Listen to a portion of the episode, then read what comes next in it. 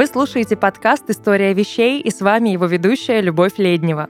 Каждый выпуск мы будем разбирать историю самых разных предметов окружающего мира с древности и до настоящего времени. Этот подкаст мы сделали в студии Red Barn.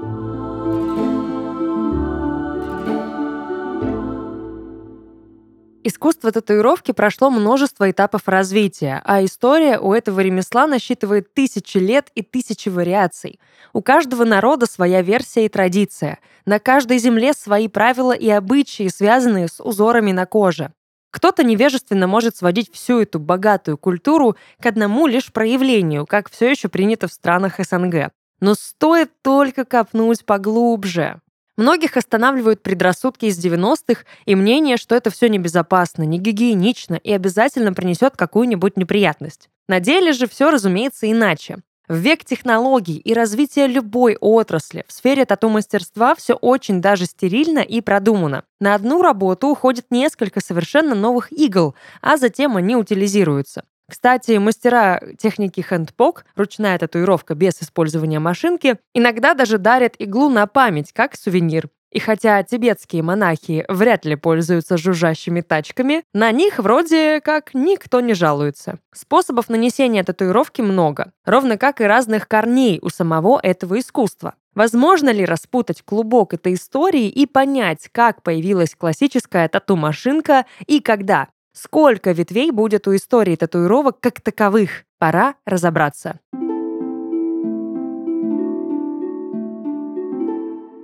Мы могли бы рассказывать о трансформации самого искусства татуировки, о традициях разных народов и всевозможных приспособлениях, но для этого нужен был бы отдельный подкаст. И пока у нас его нет, рассказывать будем о тату-машинке. Иголочки опускаются в краску. Звучит равномерное жужжание тачки. Спросите любого, у кого есть татуировка, этот звук ласкает слух. Но казалось бы, при чем тут Томас Эдисон? Изобретатель лампочки, фонографа и тысячи других крутых штуковин придумал в том числе и электрическую ручку. Она была оснащена острым концом и валиком с чернилами, а предназначалась для копирования документов. Ручка, по сути, перфорировала бумагу, создавая трафарет для заполнения цветом. Достаточно быстро и практично. И случилось это аж в 1876 году. Именно эту ручку взял за основу татуировщик того времени Сэмюэл О'Рейли. Краткая биография. Ирландец из Коннектикута, по юности работавший в часовом магазине, но затем решивший зарабатывать на жизнь грабежом и разбоями. Осужден за воровство, отсидел, отслужил, дезертировал, попал на войну и примерно в этот момент столкнулся с татуировками. Во время гражданской войны они были крайне популярны у американских военнослужащих. Тут-то и зародилась страсть Орейли. Надо признать, что тогда данное искусство, хоть и становилось популярным в определенных кругах, в обществе порицалось и приравнивалось к низкому социальному статусу. Джентльмены себе такого позволить не могли. Не аристократское это дело. Эту мысль мы запомним. 1875 году О'Рейли открыл тату-салон на Чатем-сквер в упадочном районе Нью-Йорка. Через год Эдисон изобрел свою чудо-ручку. Изобретение не получило славы, но именно О'Рейли разглядел, насколько этот предмет может быть полезен в татуировке. В ходе своих экспериментов О'Рейли создал приспособление, которое могло намного облегчить работу татуировщику – портативную тату-машинку. Мастер дополнил ручку пучком игл и резервуаром для краски. И если раньше можно было проколоть кожу 2-3 раза в секунду, речь идет о механической технике handpoke, то О'Рейли увеличил это число до 50 раз. Запатентовал он свое изобретение 8 декабря 1891 года.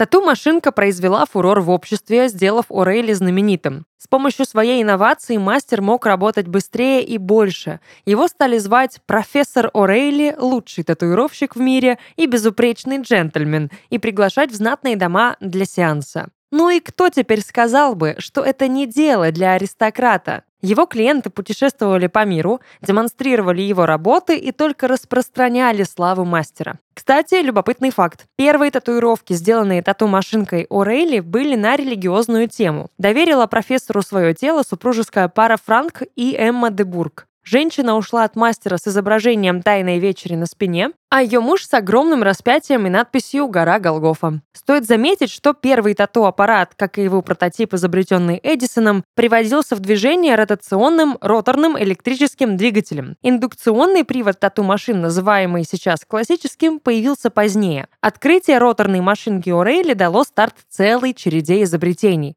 Как только был создан основной принцип, разные мастера начали работать с ним и добавлять что-то свое, с каждым разом все больше его совершенствуя. К примеру, одним из продолжателей тату-прогресса был двоюродный брат О'Рейли, Том Райли. Жил и работал он в Европе и свою тату-машинку запатентовал всего на 20 дней позднее родственника. Совпадений здесь много, даже слишком. Мало того, что братья, мало того, что оба мастера татуировки и оба изобретателя, так они еще и оба взяли за основу ручку Эдисона. Однако, пока Сэмюэл работал, как мы уже знаем, с роторной конструкцией, Том модифицировал ту версию разработки Эдисона, где использовались электромагнитные катушки, то есть индукционную. И таким образом два брата изобрели два основных типа тату-машин, которыми мастера пользуются по сей день. Любопытно, конечно, обсуждали ли братья свои разработки до их открытия, но история умалчивает. Зато мы знаем, что у Орейли был ученик и заклятый конкурент, которые тоже привнесли в принцип работы тату-машинки кое-что новое. В 1894 году соперник Орейли Сазерленд Макдональд запатентовал свою версию тату-машинки.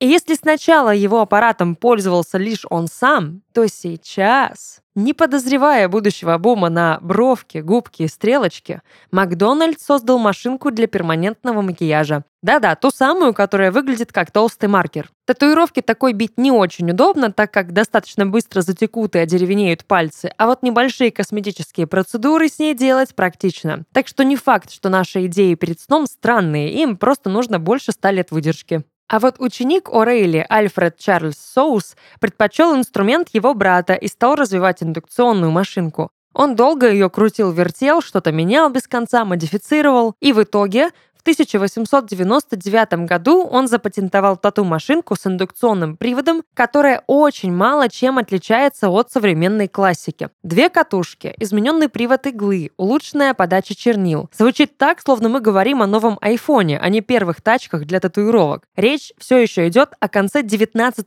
века, я напомню. Единственное, в чем соус не допрыгнул до нашей современности, так это регулирование машинки в зависимости от цели. То есть и контур, и заполнение цветом выглядели одинаково с точки зрения лайна, толщины, глубины и вот этого всего. Детройтский мастер Перси Уотерс раскачивает рынок татуировки именно с точки зрения производства. Он уже тогда перешел к созданию кастомных машинок на заказ, то есть выполненных в особенном дизайне, и поставил это дело на поток. Из-под его руки в итоге вышло множество разных моделей, а имя Уотерса стало гарантией качества. На него еще долго потом равнялись продолжатели татуировочных дел, черпая идеи и вдохновение из его образцов. Следующего этапа развития тату-машинок пришлось ждать аж 50 лет. Скорее всего, какие-то мелкие незначительные реформы проводились на рынке, но либо им не придавали значения на фоне основного открытия, либо создатели не решались подать на патент. Поэтому мы перенесемся в Канаду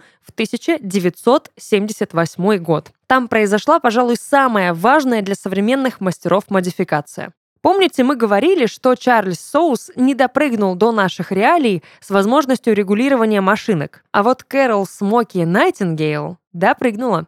Причем совершенно случайно. Канадка разработала электрическое маркировочное устройство для татуировки людей, где все элементы были подвижны, и их можно было настраивать в соответствии с поставленной задачей. И с тех пор тачки оснащены регулируемыми катушками, пружинами, контактными винтами для изменения глубины прокола кожи и резинками. По сути, Смоки перевернула представление о тату-машинке в целом, ведь до этого момента ее представляли только как единый сложный механизм с фиксируемыми компонентами. Современники татуировщицы с сомнением восприняли новшество, но стоит только взглянуть на тачку сейчас, и сразу станет понятно, кто тут мамочка тату-индустрии. Сейчас особых модификаций в этой индустрии не происходит, разве что мелкие усовершенствования. Но стоит заметить, что сама машинка стала сложнее и детализированнее. Наблюдать за процессом сбора тачки перед сеансом и страшно, и интересно. Кажется, что мастер какой-то гений-инженер, собирающий своего робота. В стандартную тачку в 21 веке входит сама тату-машинка, блок питания, педаль, куча проводов, картриджи, иглы, держатели с носиками, заточки, не те, типсы и куча разных пигментов. И у всего этого тоже есть десятки видов, правил использования, типов. С одной стороны, все со временем стало проще, а с другой – сложнее. Но главное, что процесс адаптирован под мастеров, учитывает их удобства, потребности и запросы. А что-то модифицировать сейчас проще простого. Время и технологии позволяют. Одно из важных нововведений — тату-картриджи. Игл или, как правильно, премейдов много видов, но все больше мастеров переходит именно на картриджи. Почему? Это быстрее, это практичнее, это проще, хотя дороже. Картридж отличается быстрой заменой, резервуаром для пигмента, меньше вибраций. Корпус тату картриджа делается из стерильного пластика, а игла из медицинской стали. Картриджи могут быть с мембраной или без. Мембрана особенно важна для машинок в форме ручки, так как она препятствует попаданию краски и биоматериала в мотор, обеспечивая работоспособность машинки и безопасность клиентов.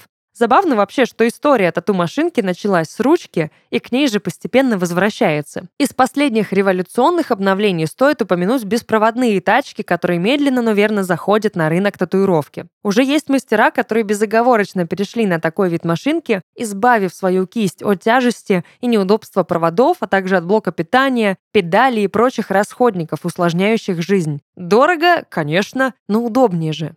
Под конец давайте еще немножечко разберемся с направлением хэндпоук, раз уж мы все равно тут о татуировочках болтаем. Еще лет 10 назад такие работы назывались портаками, а сам вид домашней татуировкой. В десятых это было дико популярно, хотя и не очень безопасно. Название «домашняя татуировка» говорит само за себя. Были мастера, которые пренебрегали гигиеничностью и стерильностью работы, ведь они же дома, и так сойдет. Нет, не сойдет. И современный хэндпоук стремительно захватывает сердца аудитории. Но мы говорим о технической стороне весь выпуск. Посему тут тоже не будем уходить в сторону. Что нужно для хэндпоук татуировки? Почти все те же расходники, что и для обычной. Основное это, разумеется, игла. А дальше по списку барьерная защита, аксессуары для трансфера, перчатки, вазелин, мыльный концентрат и, конечно же, пигменты. Для удобства расположения иглы в руке некоторые мастера обходятся бандажным бинтом на ней. Но все же сейчас есть тату-компании, которые производят готовое оборудование для хендпоука, а именно удобные эргономичные держатели. Но большая часть мастеров все же просто держит иглу в руке. Рука в перчатке, и все, никаких больше усложнений. Хендпоук славится своей близостью к процессу. Ты как будто проживаешь каждый прокол, чувствуешь свою татуировку, осознаешь ее. В этом больше человечного, больше энергии, если переходить на духовный уровень. Именно поэтому ручные татуировки остаются фаворитами разных племен, а также монахов. Никаких жужжащих машин, только рука мастера и кожа клиента. Разновидностей видов татуировок множество, технических приспособлений для них тьма. Сейчас уже даже появились в некоторых странах игровые автоматы, которые набивают татуировки по заданному шаблону. Что-то в этом есть от фантастики, но не хочется, чтобы терялась душа. Ведь татуировка — это вид искусства, а искусство не может творить машина. Прости, нейросеть.